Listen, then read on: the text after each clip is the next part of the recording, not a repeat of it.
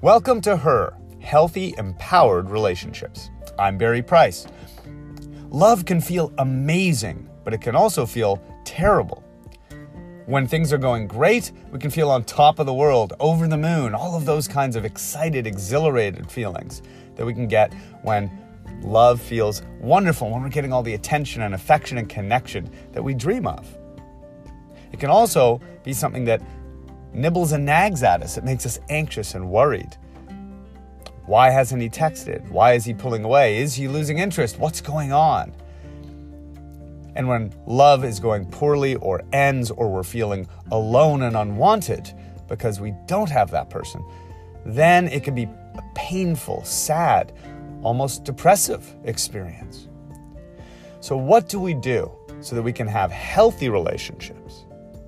So we can attract a healthy relationship that doesn't pull us up and down on this crazy roller coaster of emotion?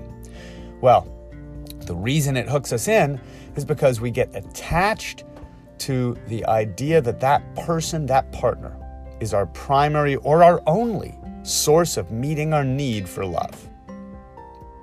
If you only had one source of income, then you would be more likely to be elated when you got a raise worried if it looked like you may lose your job, and maybe really worried about being destitute or devastated if you did lose your job, wondering if you'd ever find another one.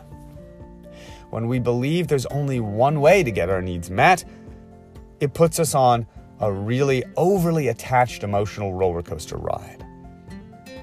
Our mood depends on the other person's actions. If you're single, it depends on whether you're meeting guys, getting dates, and do the guys seem to be really great quality guys who are interested in you? If not, you might get discouraged. If you're in a relationship, is he acting in the ways you want him to act for you to feel good? When he acts this way, I feel great. But when he doesn't get back to me, or he's too busy, or he does these other things, I feel neglected, ignored, sad. Being affected by the other person or what we hope for and wish for from the other person is all about having turned them into the primary source in our mind of where we need to get love.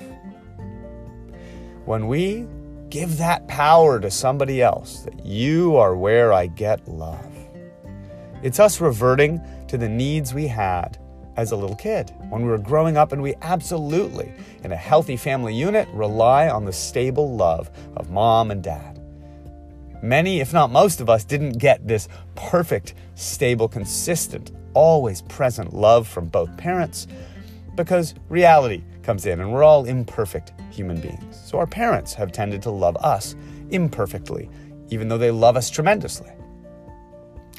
We grow up feeling that little sense of needing to find that person that can give us love.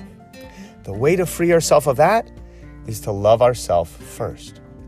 It's a lot like they said in investing and becoming more wealthy pay yourself first. We do the same here. Love ourselves first. We are our own true love.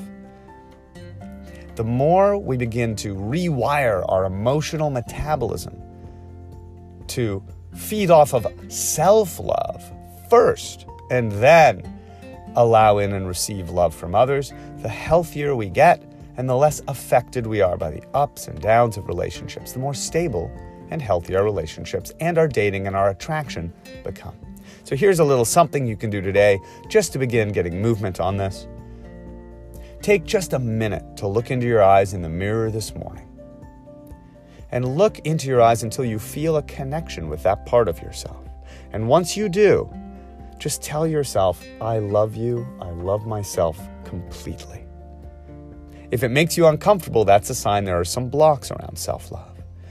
Keep at it, keep doing it daily.